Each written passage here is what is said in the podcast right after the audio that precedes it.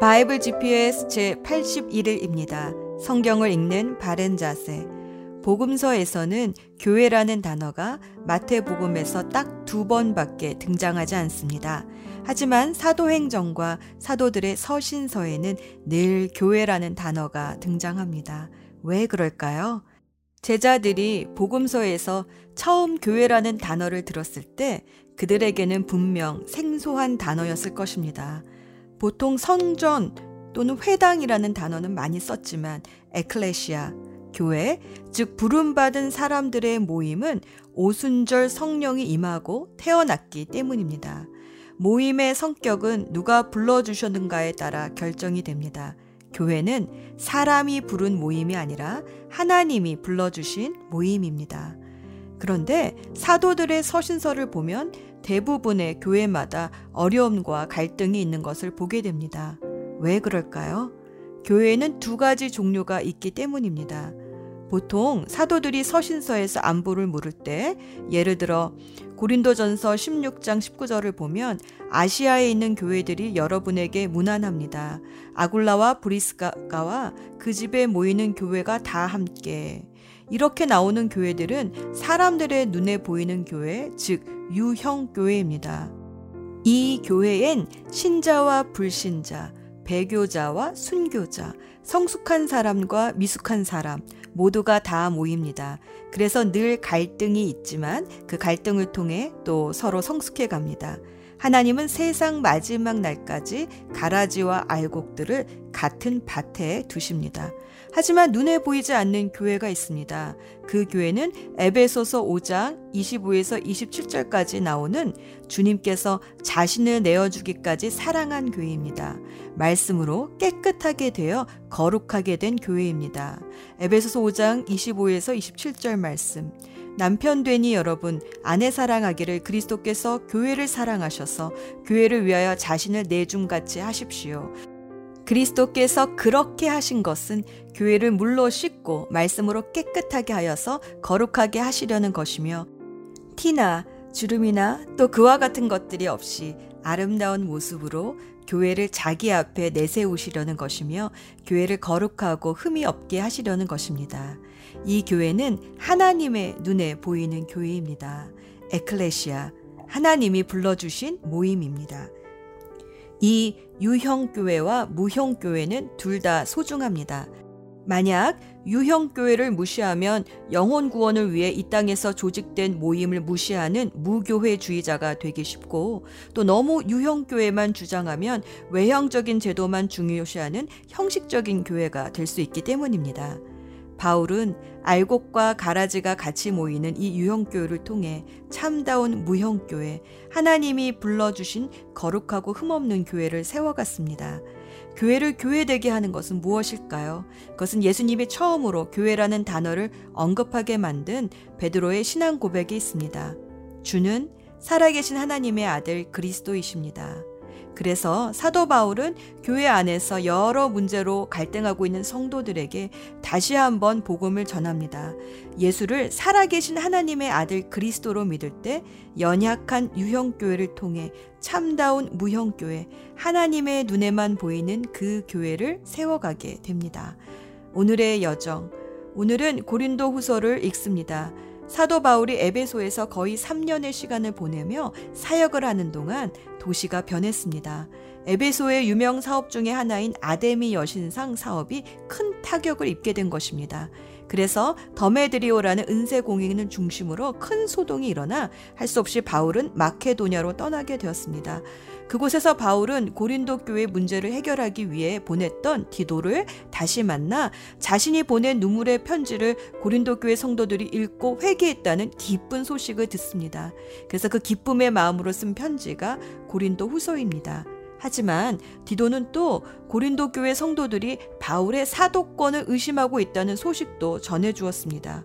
고린도 교회는 바울이 세운 교회입니다. 그런데 사도 바울을 다른 큰 사도들과 비교하며 사도권을 의심한다는 것입니다. 이것은 매우 사도 바울을 낙심하게 했습니다. 왜냐하면 메신저가 의심받으면 그 메신저가 전하는 메시지도 의심받기 때문입니다. 이런 사도권에 대한 변호는 고린도전서 9장 1에서 2절에도 나옵니다. 내가 자유인이 아닙니까? 내가 사도가 아닙니까? 내가 우리 주 예수 그리스도를 뵙지 못하였습니까? 여러분은 주님 안에서 내가 이래서 얻은 열매가 아닙니까? 다른 사람들에게는 내가 사도가 아닐지 몰라도 여러분에게는 사도입니다. 여러분은 주님 안에서 나의 사도직을 보증하는 표입니다. 사도 바울은 그들의 이런 의심이 좀 섭섭했는지 다른 사람들은 몰라도 자신이 개척하여 세운 교회 성도들인 고린도 교회 성도만큼에게는 나는 사도가 아니냐라고 되물었습니다. 그런데 또 그 문제가 불거지자 사도 바울은 어느 서신서보다 자신의 사적인 감정과 간증들을 고린도 후서에서 표현합니다. 사도 바울은 1에서 7장까지 디도를 통해 고린도 교회가 회개했다는 소식에 대하여 기뻐하면서 회개한 성도를 다시 회복할 수 있도록 도우라고 권면합니다.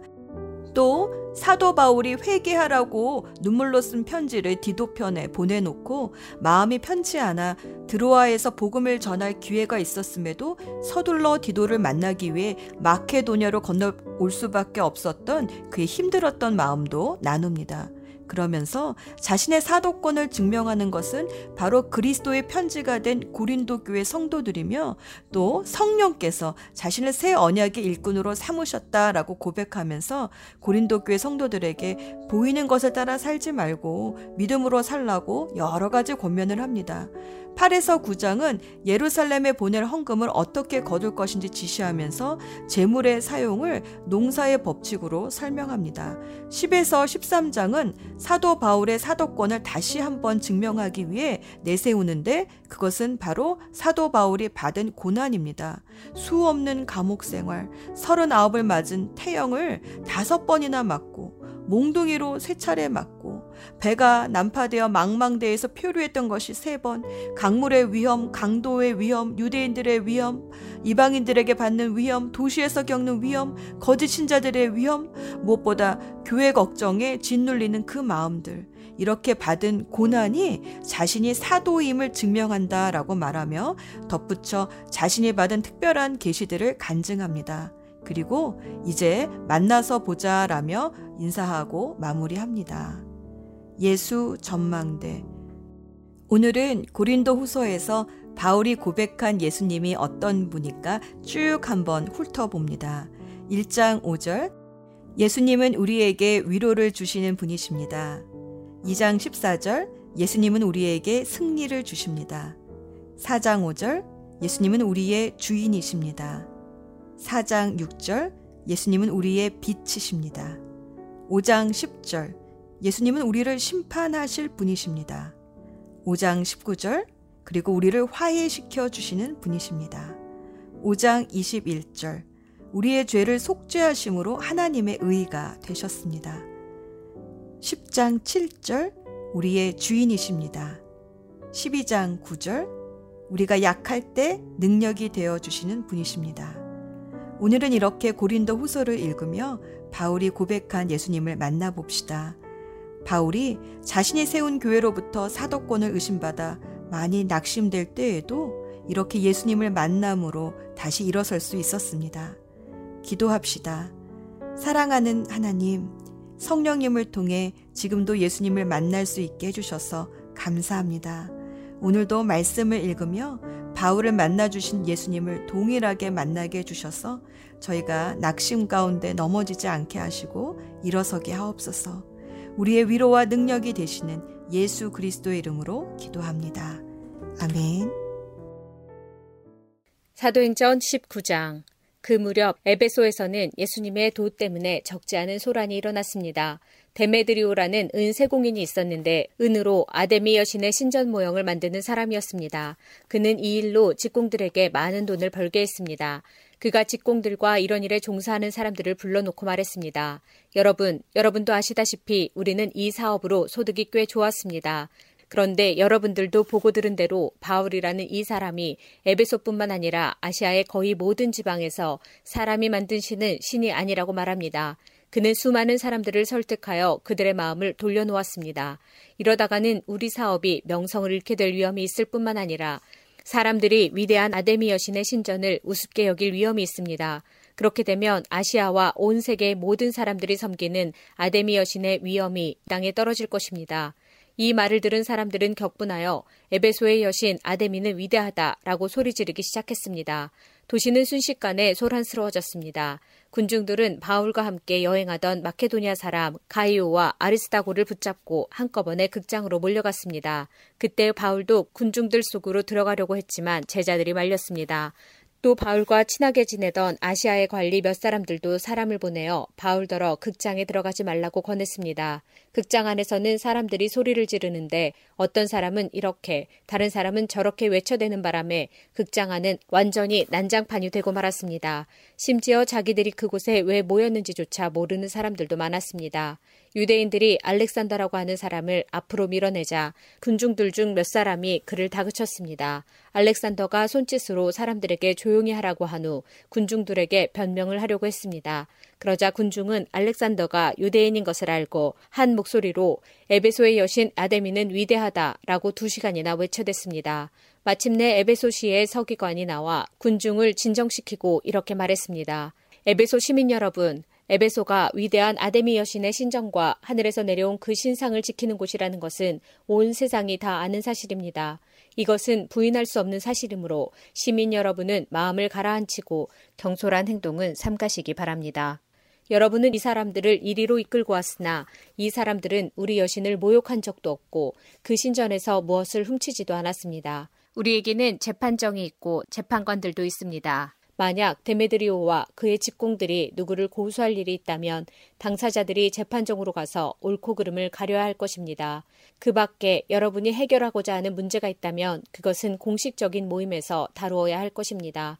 이는 제가 이런 말을 하는 것은 아무런 이유도 없이 소동을 일으킨 책임이 우리에게 있다고 비난을 받을 위험이 있고 또 이 소동에 대해 변명할 말이 없기 때문입니다. 그는 이렇게 말하고 모임을 해산시켰습니다. 사도행전 20장 소동이 그치자 바울은 신자들을 불러오게 해서 격려한 뒤에 작별 인사를 했습니다. 바울은 그곳을 떠나 마케도니아 지방으로 갔습니다. 고린도후서 1장 하나님의 뜻에 의해 그리스도 예수의 사도가 된 나 바울과 형제 디모데는 고린도에 있는 하나님의 교회와 아가야 전 지역에 있는 모든 성도들에게 이 편지를 씁니다. 하나님 우리 아버지와 주 예수 그리스도께서 내리시는 은혜와 평강이 여러분에게 있기를 빕니다. 우리 주 예수 그리스도의 하나님과 아버지를 찬송합니다. 그분은 인자하신 아버지이시며 모든 위로의 아버지이십니다. 하나님은 우리가 여러 가지 환란을 당할 때 위로해 주셔서 우리가 하나님께 받은 위로로서 여러 환란을 당한 사람들을 위로할 수 있게 하셨습니다. 그리스도의 고난이 우리에게 넘쳐나는 것처럼 그리스도로 말미암아 받는 우리의 위로도 넘치게 되었습니다. 우리가 환란을 당한다면 이것은 여러분을 위로하고 구원받게 하기 위한 것입니다. 우리가 위로를 받는다면 그것도 여러분을 위로해 주기 위한 것입니다. 이 위로로 여러분은 우리가 당하는 고난과 동일한 고난을 받을 때에 오래 참습니다. 여러분을 향한 우리의 소망은 확고합니다. 왜냐하면 여러분이 우리가 당하는 고난에 참여한 것처럼 우리가 받는 위로에도 참여하고 있음을 알기 때문입니다. 성도 여러분, 우리가 아시아 지방에서 당한 환난을 여러분이 알아주시기를 원합니다. 우리는 감당하기 어려운 환란을 당해 삶의 소망조차 없었습니다. 마음속으로는 사망 선고를 받았다는 느낌마저 들었습니다. 그러나 이렇게 된 것은 우리 자신을 의지하지 않고 죽은 자를 살리시는 하나님을 의지하도록 하기 위해서였습니다.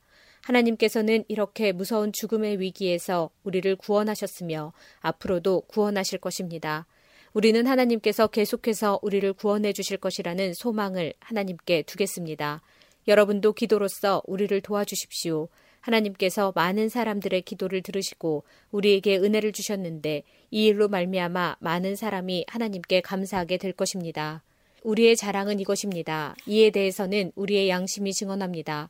우리는 하나님께로부터 오는 정직함과 성실함으로 세상의 지혜가 아니라 하나님의 은혜를 따라 세상에서 처신하였습니다.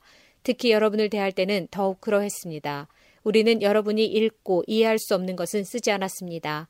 여러분이 우리를 부분적으로 밖에는 이해할 수 없었으나 장차 우리 주 예수님의 날에 우리가 여러분을 자랑스러워하는 것처럼 여러분도 우리를 자랑스럽게 여길 수 있다는 것을 완전히 알게 되기를 소망합니다. 나에게 이러한 확신이 있었기에 처음에 여러분을 방문할 계획을 세웠던 것입니다. 그러면 여러분은 은혜를 두 배로 받게 될 것입니다. 나는 마케도니아로 가는 길에 여러분을 방문하고 마케도니아에서 다시 돌아오는 길에 여러분에게 들러 여러분의 도움을 받아 유대로 갈 계획이었습니다. 내가 깊이 생각도 하지 않고 이런 계획을 세웠을 것 같습니까?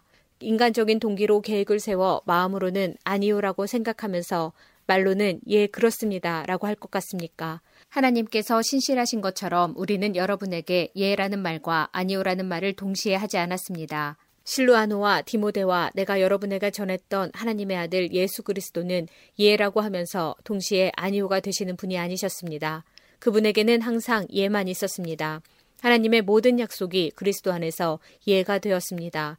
그러므로 우리는 그리스도를 통해 아멘이라고 함으로써 하나님께 영광을 돌립니다. 여러분과 우리를 그리스도 안에서 굳게 세우시는 분은 하나님이십니다. 하나님께서는 우리에게 기름을 부으시고 우리가 그분의 소유라는 표로 인을 치시고 그 보증으로 우리 마음에 성령을 주셨습니다. 하나님을 내 증인으로 모시고 말하는 것인데 내가 고린도에 가지 않은 것은 여러분을 아끼는 마음 때문입니다. 또한 여러분의 믿음을 우리 마음대로 지배하려고 했던 것도 아닙니다. 여러분이 믿음 위에 굳게 서 있으므로 우리는 단지 여러분의 기쁨을 위해 여러분과 함께 일하는 사람일 뿐입니다. 고린도후서 2장 나는 이번처럼 여러분의 마음을 아프게 하고 싶지 않아 다시는 방문하지 않겠다고 결심하였습니다. 내가 여러분의 마음을 아프게 했다면 내가 슬프게 한 여러분 이외에 나를 기쁘게 해줄 사람이 또 누가 있겠습니까? 내가 지난번 편지에 이런 내용을 쓴 것은 내가 여러분에게 가게 될 때 나를 기쁘게 해주어야 할 사람들로부터 슬픔을 당할까 염려했기 때문입니다. 또한 나는 나의 기쁨이 곧 여러분의 기쁨이라는 것을 확신합니다. 지난번 편지는 여러 환란과 마음의 고통으로 인하여 많은 눈물을 흘리며 쓴 것입니다. 그러나 그 편지는 여러분을 슬프게 하려고 쓴 것이 아니라 여러분을 향한 나의 사랑이 얼마나 깊은지 알게 하려고 쓴 것이었습니다. 내 마음을 아프게 한 사람이 있었다면 그 사람은 나를 아프게 했다기보다 어느 정도는 여러분 모두를 아프게 한 것입니다. 내가 어느 정도라고 말한 것은 너무 심하게 말하지 않으려고 하는 것입니다. 많은 사람에게서 그 사람이 받은 처벌은 이미 그것으로 충분합니다. 이제는 그를 용서하고 위로하여 그 사람이 너무 슬퍼하거나 낙담하지 않게 해주십시오. 그러므로 내가 여러분에게 간곡히 부탁합니다. 그 사람을 향한 여러분의 사랑을 다시 한번 보여주십시오. 내가 여러분에게 편지를 쓴 것은 모든 일에 순종하는지를 시험하여 알아보기 위해서였습니다. 여러분이 누군가를 용서한다면 나도 그 사람을 용서하겠습니다. 그리고 용서할 일이 있어서 내가 용서한 것이 있다면 그것은 그리스도 앞에서 여러분을 위해서 용서한 것입니다. 또한 이 일로 우리가 사탄에게 속지 않기 위해서였습니다. 사탄의 계획을 우리가 모르는 것이 아닙니다. 내가 그리스도의 복음을 전하기 위해 드로아에 갔을 때 주님께서 내게 복음을 전할 수 있는 길을 열어주셨습니다. 그러나 나는 그곳에서 내 형제 디도를 만나지 못하여 마음이 편치 못했습니다. 그래서 나는 그곳 사람들에게 작별 인사를 하고 마케도니아로 떠났습니다. 그리스도 안에서 항상 우리를 이끌어 승리의 행진을 하게 하시며 어디서나 우리로 그분을 아는 지식의 향기를 풍기게 하시는 하나님께 감사드립니다. 우리는 구원받은 사람들에게나 멸망당하는 사람들에게나 하나님 앞에서 그리스도의 향기입니다. 멸망하는 사람들에게는 죽음에 이르게 하는 죽음의 향기이지만 구원받는 사람에게는 생명에 이르게 하는 생명의 향기입니다. 그렇다면 이 일을 하기에 합당한 사람은 누구겠습니까? 우리는 많은 사람들과는 달리 돈을 벌기 위해 하나님의 말씀을 팔고 다니는 사람들이 아닙니다. 우리는 하나님의 보냄을 받은 사람답게 하나님 앞에서 그리고 그리스도 안에서 진실하게 말합니다. 고린도후서 3장 우리가 또다시 자화자찬을 하기 시작했다고 생각하십니까? 혹은 우리가 어떤 사람들처럼 여러분에게 보일 추천장이나 여러분에게서 받은 추천장이 필요한 사람입니까? 여러분 자신이 바로 우리 마음속에 썼고 모든 사람들이 알고 또 읽고 있는 우리의 편지입니다. 여러분은 우리의 사역의 결과로 나타난 그리스도께서 보내신 편지입니다.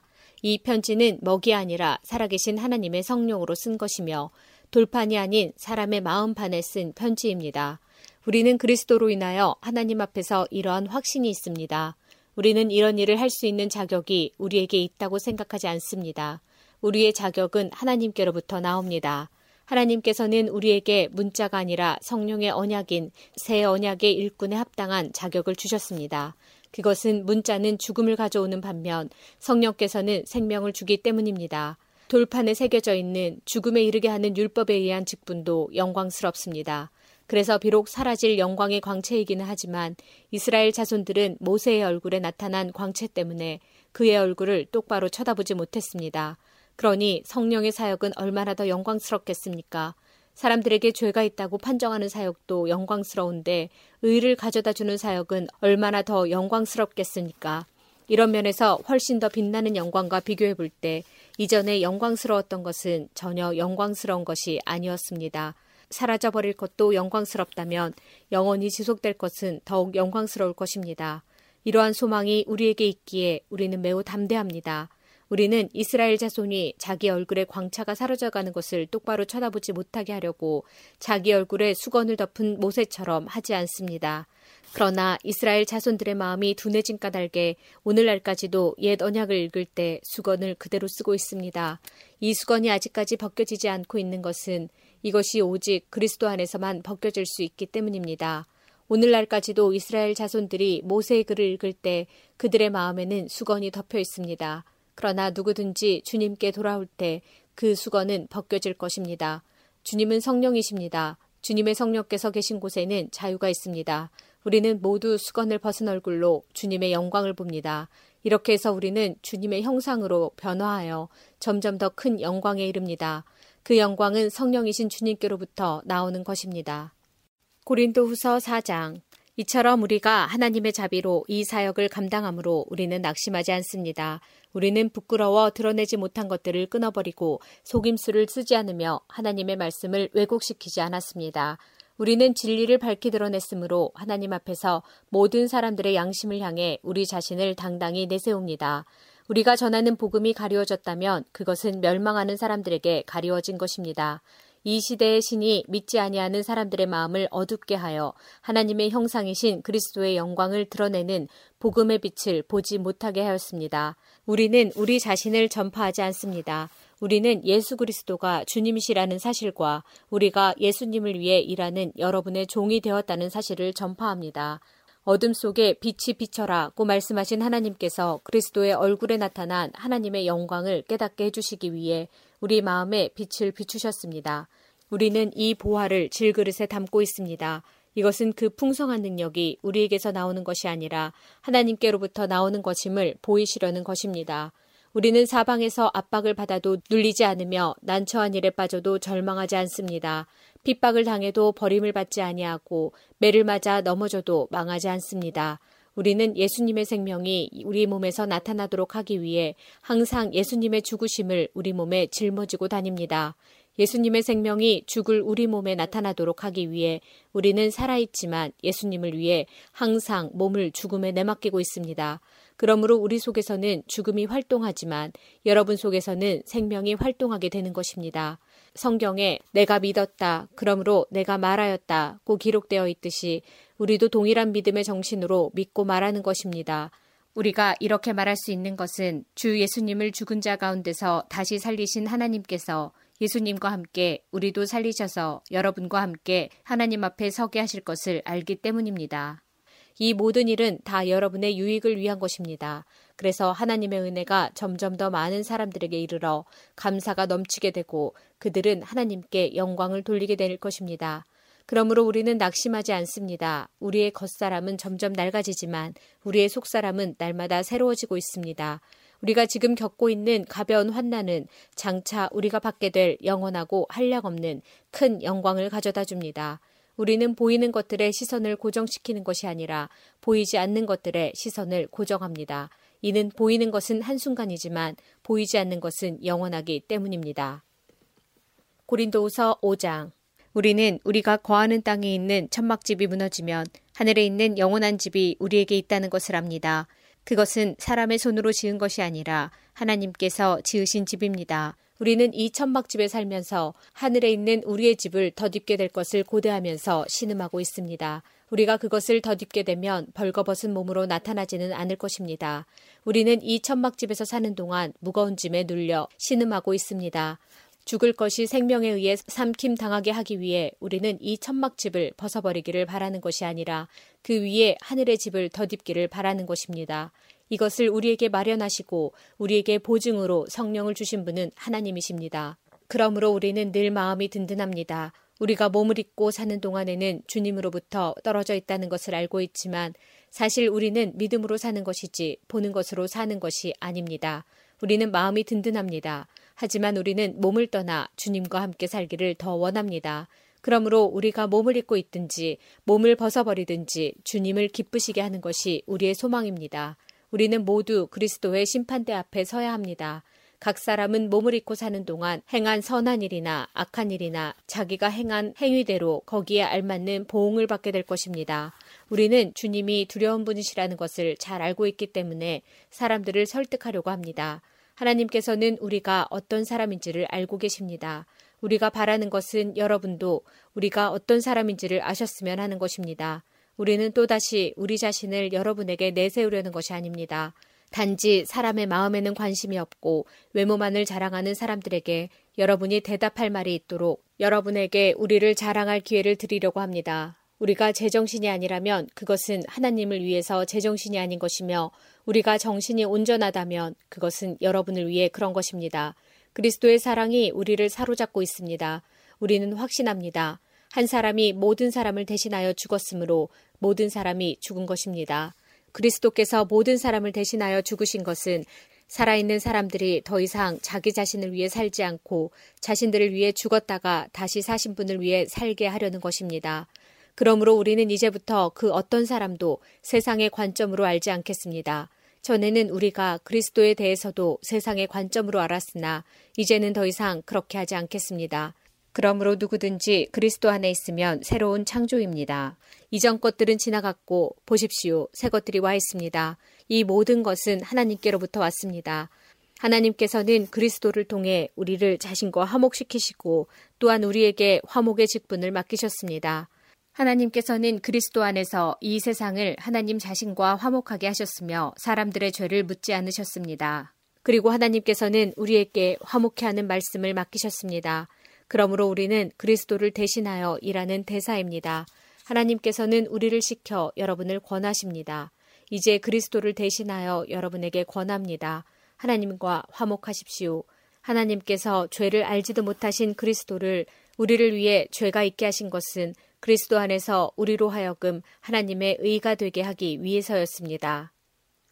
고린도후서 6장 우리는 하나님과 함께 일하는 일꾼으로서 여러분께 권면합니다. 하나님의 은혜를 헛되이 받지 마십시오. 하나님께서 이렇게 말씀하셨습니다. 내가 은총을 베풀 때 너의 말을 들었고 구원의 날에 너를 도왔다. 보십시오. 지금이 하나님께서 은총을 베푸실 때이며 지금이 구원의 날입니다. 우리의 사역이 비난을 받지 않게 하려고 우리는 그 누구에게도 흠이 될 만한 일을 행하지 않았습니다. 오히려 우리는 모든 일에 하나님의 일꾼답게 행동했습니다. 우리는 매번 환란과 역경과 어려움을 견뎌냈습니다. 또 매를 맞고 옥에 갇히고 폭도들에게 당하기도 하고 고된 일에 시달리며 잠도 못 자고 굶주렸습니다. 그리고 우리는 정결함과 지식과 인내와 친절함을 나타내었으며 성령의 감화와 거짓 없는 사랑과 진리의 말씀과 하나님의 능력으로 모든 일을 행하였습니다. 우리는 의를 무기 삼아 양손에 지니고 다녔습니다. 우리는 영예도 얻었고 모욕도 받았고 비난과 칭찬도 받았습니다. 우리는 거짓말쟁이로 취급받았지만 사실은 진리를 말하였습니다. 무명인 취급을 받았으나 사실은 유명한 사람들이며 죽은 자로 여겨지기도 했으나 보시는 바와 같이 우리는 살아있으며 매를 많이 맞았지만 죽지 않았습니다. 또 슬픈 사람 취급을 받았으나 우리는 항상 기뻐하였으며 가난한 자 같으나 많은 사람을 부유하게 하였고 아무것도 가지지 않은 자 같으나 우리는 모든 것을 소유한 사람입니다. 고린도의 성도 여러분, 우리는 여러분에게 모든 것을 다 말하였고 우리 마음을 여러분에게 활짝 열어놓았습니다. 우리가 마음을 여러분에게 닫아놓은 것이 아니라 여러분이 자신들의 마음을 닫아놓은 것입니다. 내가 여러분을 나의 친자식이라고 생각하고 말하겠습니다. 우리가 여러분에게 한 것처럼 여러분도 우리를 향해 마음을 열어주십시오. 믿지 않는 사람들과 멍해를 함께 매지 마십시오. 의로운 것과 불의한 것이 어떻게 짝이 될 수 있겠으며 빛과 어둠이 어떻게 사귈 수 있겠습니까? 그리스도와 벨리알이 어떻게 화목하게 지낼 수 있으며 믿는 사람과 믿지 않는 사람 사이에 무슨 공통점이 있겠습니까? 하나님의 성전과 우상이 어떻게 어울릴 수 있겠습니까? 우리는 살아계신 하나님의 성전입니다. 하나님께서도 이렇게 말씀하셨습니다. 내가 그들 가운데서 살고 그들 중에 다닐 것이다. 나는 그들의 하나님이 되고 그들은 나의 백성이 될 것이다. 그러므로 너희는 그들에게서 나와 구별되어라. 깨끗하지 않은 것은 손도 대지 마라. 그러면 내가 너희들을 받아줄 것이다. 나는 너희 아버지가 되고 너희는 나의 자녀가 될 것이다. 전능하신 주님께서 말씀하셨습니다.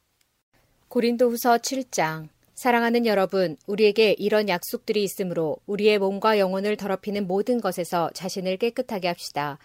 그리고 하나님을 두려워하는 마음으로 거룩함을 온전히 이룹시다. 여러분은 마음을 열어 우리를 받아주십시오. 우리는 아무에게도 악을 행하지 않았고 아무도 더럽히지 않았으며 아무도 속여 빼앗은 적이 없습니다. 여러분을 꾸짖기 위해 이런 말을 하는 것은 아닙니다. 전에도 말했지만 여러분은 우리 마음 속에 있어 우리는 여러분과 함께 죽기도 하고 살기도 할 것입니다. 나는 여러분에 대해 큰 확신이 있습니다. 나는 여러분을 대단히 자랑스럽게 여기고 있습니다. 모든 환란 중에서도 여러분은 내게 많은 위로가 되었으며 기쁨이 넘치게 하였습니다. 우리는 마케도니아에 도착했을 때도 조금도 실수가 없었습니다. 우리는 사방에서 환란을 당하였습니다. 밖에서는 싸움이 있었고 안에서는 두려움이 있었습니다. 그러나 낙심한 사람들을 위로하시는 하나님께서 디도를 보내어 우리를 위로하셨습니다. 디도가 온 것만 우리에게 위로가 된 것은 아닙니다. 여러분이 디도를 위로해 주었다는 말을 듣고 우리는 더 큰 위로를 받았습니다. 디도는 나에게 와서 여러분이 나를 몹시 보고 싶어 한다는 것과 나에게 잘못한 것을 뉘우치고 있다는 것과 나를 대단히 염려하고 있다는 소식을 전해 주었습니다. 그래서 나의 기쁨은 훨씬 더 커졌습니다. 지난번에 쓴 편지로 인하여 내가 여러분의 마음을 아프게 하였지만 후회는 하지 않습니다. 여러분이 그 편지로 인해 잠깐이나마 마음 아파했다는 것을 알고는 나 자신도 후회를 하였지만 지금은 오히려 기뻐합니다.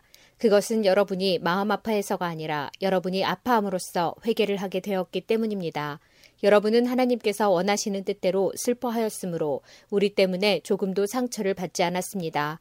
하나님의 뜻에 맞는 슬픔은 회개하여 구원에 이르게 하므로 후회할 것이 없습니다.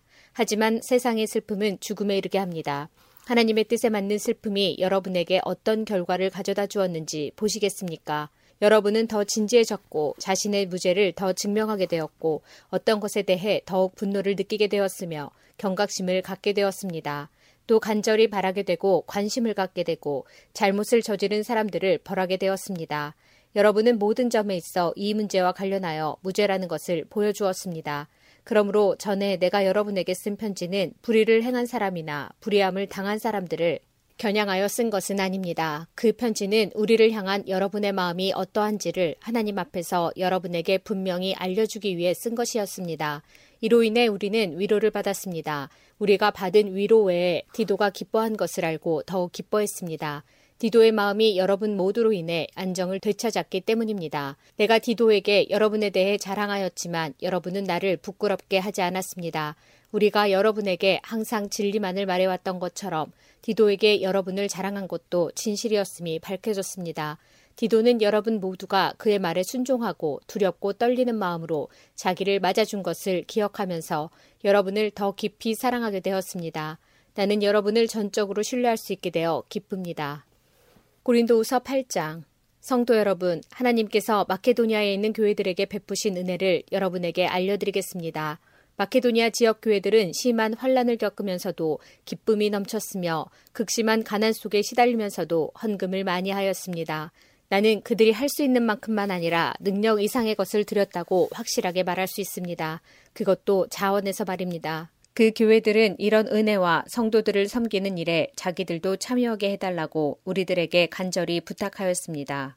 그들은 우리가 기대했던 것 이상으로 먼저 자신을 주님께 드리고 난 후에 하나님의 뜻대로 우리에게도 주었던 것입니다. 그래서 우리는 디도가 일찍이 여러분 가운데서 시작한 이 은혜로운 일을 완수하라고 그를 권했습니다. 여러분은 믿음이나 말에 있어서만 아니라 지식이나 간절한 마음에서 그리고 우리를 향한 사랑 등 모든 면에서 뛰어납니다.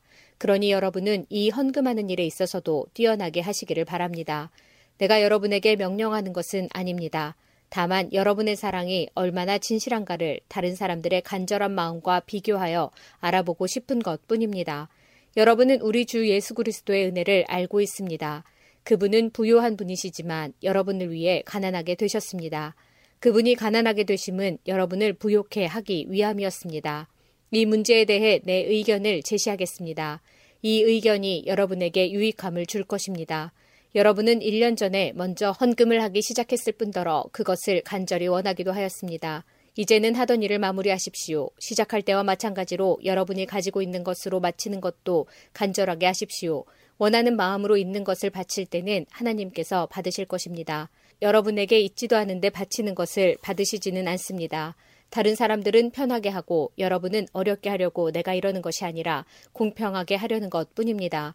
지금 여러분에게 있는 풍성한 것으로 다른 사람들의 궁핍한 것을 채워주면 나중에 그들에게 있는 풍성한 것으로 여러분의 궁핍한 것이 채워질 것입니다. 이렇게 해서 공평하게 될 수 있습니다. 성경에도 이런 말씀이 기록되어 있습니다. 많이 거둔 자도 지나치게 많지 않고 적게 거둔 자도 부족함이 없다. 내가 여러분에게 가졌던 것과 똑같은 간절한 마음을 디도에게도 주신 하나님께 감사합니다. 디도는 우리의 부탁을 받아들여 우리보다 더 간절한 마음으로 자진해서 여러분에게 갔습니다. 또 디도와 함께 한 형제를 보냈습니다. 이 사람은 복음을 전하는 일로 모든 교회에서 칭찬받는 사람입니다. 뿐만 아니라 이 사람은 우리가 맡은 이 은혜의 일을 수행하는 일에 우리와 동행하라고 교회들로부터 선택된 사람입니다. 이 일은 주님의 영광을 위한 것이며 또한 우리의 간절한 마음을 보이는 것입니다. 우리는 많은 액수의 헌금을 전달하는 봉사의 일을 아무라도 비난하지 못하게 하려고 매우 조심하였습니다. 우리는 하나님 보시기에 선한 것은 물론이고 사람들이 보기에도 선하다고 생각되는 일을 바르게 하려던 것입니다. 또한 우리는 그들과 함께한 사람을 더 보냈는데 그는 모든 일에 열심히 있는 사람입니다. 그는 여러분에게 큰 신뢰를 갖고 있으므로 더욱 열심을 낼 것입니다. 디도로 말하자면 그는 나의 동역자요. 여러분을 위해 나와 함께 일하는 동료입니다.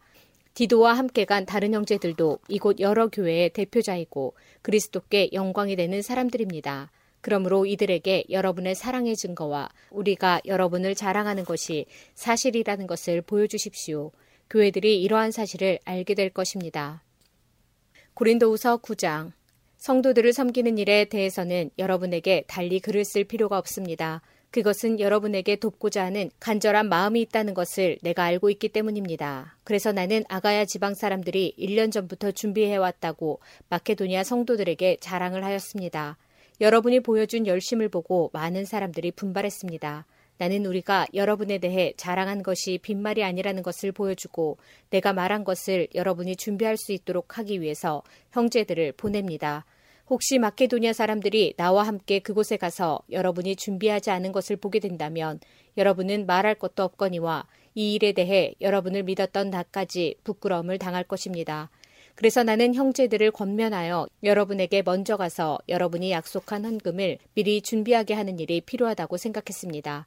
이렇게 준비한 헌금이야말로 자원하는 헌금이고 억지로 한 것이 아닙니다. 이런 사실을 명심하십시오.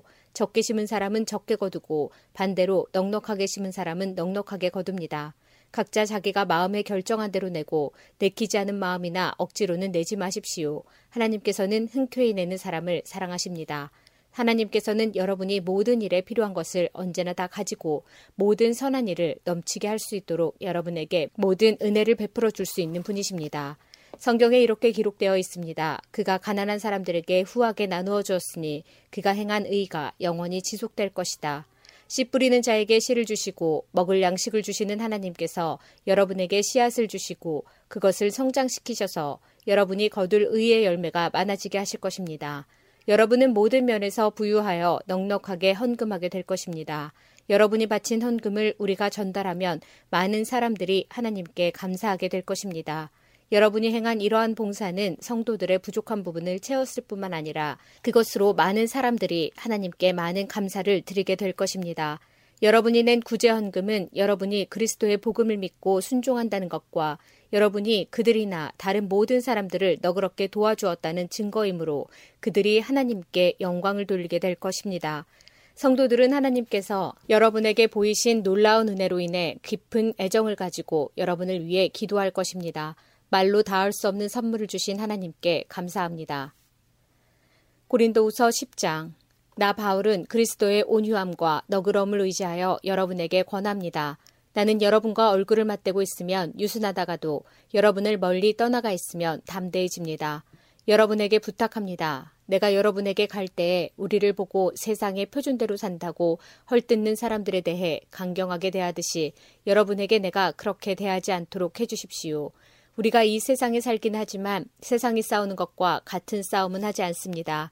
우리의 무기는 세상의 무기가 아니라 강한 요새라도 파괴하는 하나님의 능력입니다. 우리는 모든 이론들을 파괴하고 하나님을 아는 지식에 대항하는 온갖 교만한 생각들을 물리쳐 모든 생각들을 사로잡아 그리스도께 복종시킵니다. 우리는 복종하지 않는 모든 행위들을 벌할 준비가 되어 있습니다. 그때가 되면 여러분은 온전히 순종하게 될 것입니다. 여러분은 사물의 겉모습만 보고 있습니다. 누구든지 자기가 그리스도께 속한 사람이라고 생각하는 사람이 있다면 그 사람은 자기가 그리스도께 속한 것처럼 우리도 그리스도께 속한 사람이라는 사실을 다시 한번 생각해 보아야 합니다. 주님께서 우리에게 주신 권세는 여러분을 넘어뜨리라고 준 것이 아니라 덕을 세우라고 주신 것이므로 내가 이에 대해 지나치게 자랑한다고 하더라도 부끄러울 것이 전혀 없습니다. 내가 편지를 보내 여러분을 겁주려 한다고 생각하지는 마십시오. 여러분 중에는 바울의 편지에는 무게가 있고 힘이 있는데 그 사람을 직접 대해보면 약골이고 말재주도 없다고 말하는 사람들이 있습니다. 이런 사람들은 우리가 떠나 있어 편지로 쓰는 우리의 말이나 함께 있을 때 행하는 우리의 행동이 아무런 차이가 없다는 것을 명심해야 합니다. 우리는 스스로를 칭찬하는 사람들로 비춰지거나 그런 사람들과 비교될 생각이 조금도 없습니다. 그런 사람들은 자기들이 만든 표준에다 자기들을 재거나 비교하는데 이는 그들이 지혜가 없다는 것을 드러내는 것입니다. 그러나 우리는 정해진 한계를 넘어서는 자랑을 하지 않고 하나님께서 맡겨주신 영역 안에서만 자랑합니다. 이 한계가 여러분에게까지 미쳤습니다. 그러니 우리는 하나님께서 정해주신 한계를 넘어서 여러분에게 간 것이 아닙니다. 우리는 여러분에게 가지 못할 사람이 아닙니다. 우리는 그리스도의 복음을 가지고 여러분이 있는 곳까지 간 것입니다. 우리는 우리의 한계를 넘어서서 다른 사람들이 수고한 것을 이용하여 자랑하지 않습니다. 우리에게 바라는 것이 있다면 여러분의 믿음이 자라감에 따라 우리의 활동 범위도 여러분 가운데서 크게 확장되는 것입니다. 그렇게 되면 우리는 여러분의 있는 지역을 넘어서 복음을 전할 수 있을 것입니다. 우리는 다른 사람이 자기 지역에서 이미 이루어 놓은 일을 가지고 자랑하고 싶지 않습니다. 오히려 자랑하는 자는 주님 안에서 자랑해야 합니다. 옳다고 인정받는 사람은 스스로 자신을 칭찬하는 사람이 아니라 주님께서 칭찬하시는 사람입니다. 고린도서 11장 여러분은 내가 다소 어리석어 보이더라도 눈 감아 주시기를 바랍니다. 그런데 여러분은 나에 대해 잘 참고 있습니다. 나는 하나님께서 질투하시는 것과 똑같이 여러분에 대해 질투하고 있습니다. 나는 여러분을 순결한 처녀로 한 분이신 남편 그리스도께 바치려고 정혼을 시켰습니다. 그러나 하와가 뱀의 간교한 속임수에 넘어가 곁길로 간 것처럼 여러분의 마음도 그리스도를 향한 진실하고 순결한 데서 벗어나 더럽혀지지는 않을까 염려됩니다. 어떤 사람이 와서 우리가 전파한 것과 전혀 다른 예수님을 전파하는데도 여러분은 잘도 눈 감아주고 있습니다. 또 여러분은 전에 받은 것과 다른 영을 받아들이며 다른 복음을 잘도 받아들이고 있습니다. 나는 나 자신이 저 가장 위대한 사도들보다 뒤지지 않는다고 생각합니다. 내가 비록 말에는 능숙하지 못하지만 지식에 있어서는 그렇지 않습니다. 나는 모든 면에서 내가 가진 지식을 여러분 모두에게 분명히 보여주었습니다. 내가 여러분에게 아무런 보수도 받지 않고 하나님의 복음을 전파하면서 여러분을 높이기 위해 나를 낮춘 것이 죄가 된단 말입니까? 나는 여러분을 위한 사역을 완수하는 데 드는 비용을 다른 교회를 통해 충당하였습니다. 말하자면 다른 교회들의 것을 빼앗은 셈입니다. 내가 여러분과 함께 있는 동안에 궁핍했지만 나는 여러분 중 어느 누구에게도 폐를 끼치지 않았습니다. 내게 부족한 것은 마케도니아에서 온 성도들이 채워주었습니다. 나는 모든 경우에 있어서 여러분에게 짐을 지우지 않았고 앞으로도 계속 그럴 것입니다. 내 안에 있는 그리스도의 진리를 두고 확실하게 말합니다. 아가야 지방에서는 어느 누구도 내가 이렇게 자랑하는 것을 막지 못할 것입니다. 내가 왜 그랬겠습니까? 내가 여러분을 사랑하지 않기 때문에 그랬단 말입니까? 내가 여러분을 사랑하고 있다는 것은 하나님께서 아십니다. 나는 지금까지 해온 대로 계속할 것입니다.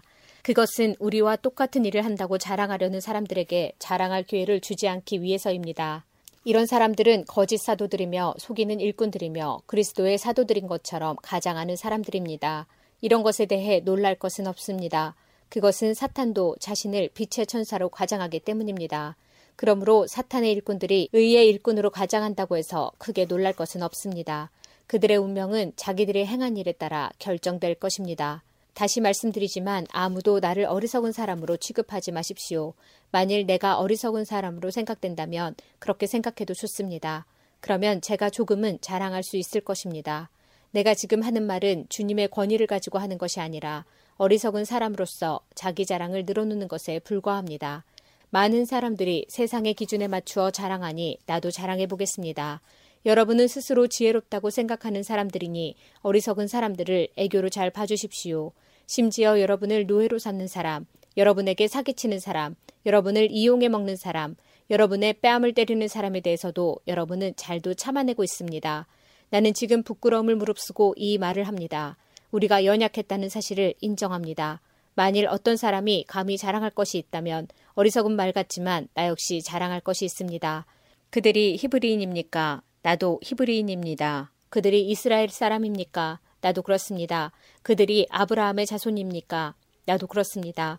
그들이 그리스도의 일꾼입니까? 이 말을 할 때 내가 제정신이 아닌 사람처럼 보이겠지만 나는 그 사람들보다 더 뛰어난 일꾼입니다. 나는 더 많이 수고했고 감옥에도 더 많이 갇혔으며 셀 수 없을 정도로 매를 많이 맞았고 죽을 고비도 여러 번 넘겼습니다. 또 유대인에게 39대 맞는 태형을 다섯 번이나 당하였습니다. 몽둥이로 세 차례 맞고 돌에 맞은 적도 한 번 있었습니다. 배가 난파된 적도 세 번 있었으며 밤낮을 망망대해서 표류한 적도 있었습니다. 자주 여행을 하는 동안 강물의 위험과 강도들로부터 오는 위험, 내 동족들에게서 받는 위험, 이방인들에게서 받는 위험, 교시에서 당하는 위험, 황량한 광야에서 당하는 위험, 바다의 위험, 또한 거짓 신자로부터 오는 위험을 겪었습니다. 나는 수고하고 애쓰며 살았습니다. 잠 못 들어 밤을 지샌 적이 여러 번이고 배고프고 목마르고 굶기도 자주 하고 추위에 떨고 헐벗음에 고통도 받았습니다. 다른 것들은 접어두더라도 나는 날마다 모든 교회들에 대한 염려로 마음이 짓눌렸습니다. 누가 약해지면 나도 약해지지 않겠습니까? 누가 걸려 넘어지면 내 마음이 새까맣게 타지 않겠습니까? 내가 꼭 자랑해야 한다면 나의 약함을 자랑하겠습니다. 영원히 찬송받으실 우리 주 예수님의 아버지 하나님께서는 내 말이 거짓말이 아니라는 것을 아십니다. 내가 다마스커스에 있었을 때에는 아레다 왕의 총독이 나를 체포하려고 다마스커스 성을 지키고 있었는데 나는 광주리를 타고 성벽 창문 아래로 내려와 총독의 소나기에서 빠져나온 적도 있었습니다. 고린도후서 12장 자랑하는 것이 이로울 것은 없지만 계속해 보겠습니다. 나는 주님께서 보여주신 환상과 계시를 말씀드리겠습니다. 나는 14년 전에 셋째 하늘로 들려 올라간 그리스도 안에 있는 어떤 사람을 알고 있습니다. 그것이 몸 안에서 된 것인지 몸을 빠져나와 된 것인지 나는 알지 못하지만 하나님은 아십니다. 내가 이런 사람을 아는데 그 사람의 몸이 거기 있었는지 아니면 단지 그 사람의 영이 그곳에 있었는지 나는 알지 못하지만 하나님은 아십니다. 그 사람이 낙원으로 들려 올라가서 사람이 말해서도 안 되고 이루 말로 표현할 수도 없는 말들을 들었습니다. 내가 이 사람에 대해서는 자랑하겠으나 나 자신에 대해서는 나의 약한 것들 외에 자랑하지 않겠습니다. 내가 자랑한다고 해도 진실을 말할 것이기 때문에 어리석은 사람은 되지 않을 것입니다. 그러나 어떤 사람이든지 나를 보고 내게서 들은 것 이상으로 나에 대해 생각하지 않도록 하기 위해서 자랑하는 것을 그만두겠습니다. 내가 받은 굉장한 계시들 때문에 교만해지는 것을 막기 위하여 하나님께서는 내 몸에 사탄의 사신인 가시를 주셨습니다. 그것은 줄곧 나를 괴롭혀 왔습니다. 나는 이것을 제거해 달라고 주님께 세 번이나 간청하였습니다. 그러나 주님은 나에게 내 은혜가 내게 족하다. 내 능력이 약한 데서 온전해진다고 말씀하셨습니다. 나는 그리스도의 능력이 내 위에 머물러 있도록 하기 위해서 나의 약한 것들을 더욱 기쁘게 자랑합니다. 그러므로 나는 약할 때나 모욕을 받을 때나 궁핍하게 될 때나 핍박을 받을 때나 어려움이 있을 때 그리스도를 위해 기뻐합니다. 왜냐하면 나는 약할 그때에 강하기 때문입니다. 나는 어리석은 사람이 되었습니다. 여러분이 나를 억지로 어리석은 사람이 되게 했습니다. 사실 나는 여러분에게 칭찬을 받아 마땅합니다. 비록 나는 아무것도 아니지만 저 가장 위대한 사도들보다 조금도 뒤질 것이 없습니다. 나는 여러분 가운데서 모든 것을 인내하면서 사도의 표시인 표적과 기적과 놀라운 일들을 행했습니다. 내가 친히 여러분에게 짐을 지우지 않는 것 외에 내가 다른 교회에 비해 여러분에게 못한 것이 무엇입니까? 내가 여러분에게 폐를 끼치지 않는 것이 잘못이라면 저를 용서하십시오. 이제 나는 세 번째 여러분을 방문할 준비를 하고 있습니다. 이번에도 여러분에게 짐을 지우지는 않을 작정입니다. 나는 단지 여러분을 바랄 뿐 여러분이 가진 재물을 바라지 않습니다. 이는 자녀가 부모를 위해 재산을 모아두는 것이 아니라 부모가 자녀를 위해 그렇게 하는 것이기 때문입니다. 나는 여러분을 위해서라면 내가 가진 것뿐만 아니라 나 자신마저도 기꺼이 드리겠습니다. 내가 여러분을 이토록 사랑하는데 여러분도 나를 사랑해 줘야 하지 않겠습니까? 내가 여러분에게 짐이 된 적은 없었지만 어떤 사람들은 내가 꾀를 부려 여러분을 속여 사로잡았다고 합니다. 내가 보낸 사람 중에 누군가를 시켜 여러분을 속여 착취한 적이 있었습니까? 내가 디도에게 여러분에게 가라고 권하였고 디도와 함께 형제를 여러분에게 보낸 적이 있는데 디도가 여러분을 속여 착취한 적이 있었습니까? 우리가 같은 심정으로 살아오지 않았습니까? 또한 우리가 같은 길을 걸어오지 않았습니까? 아직까지도 여러분은 우리가 자신을 변명하고 있다고 생각할 것입니다.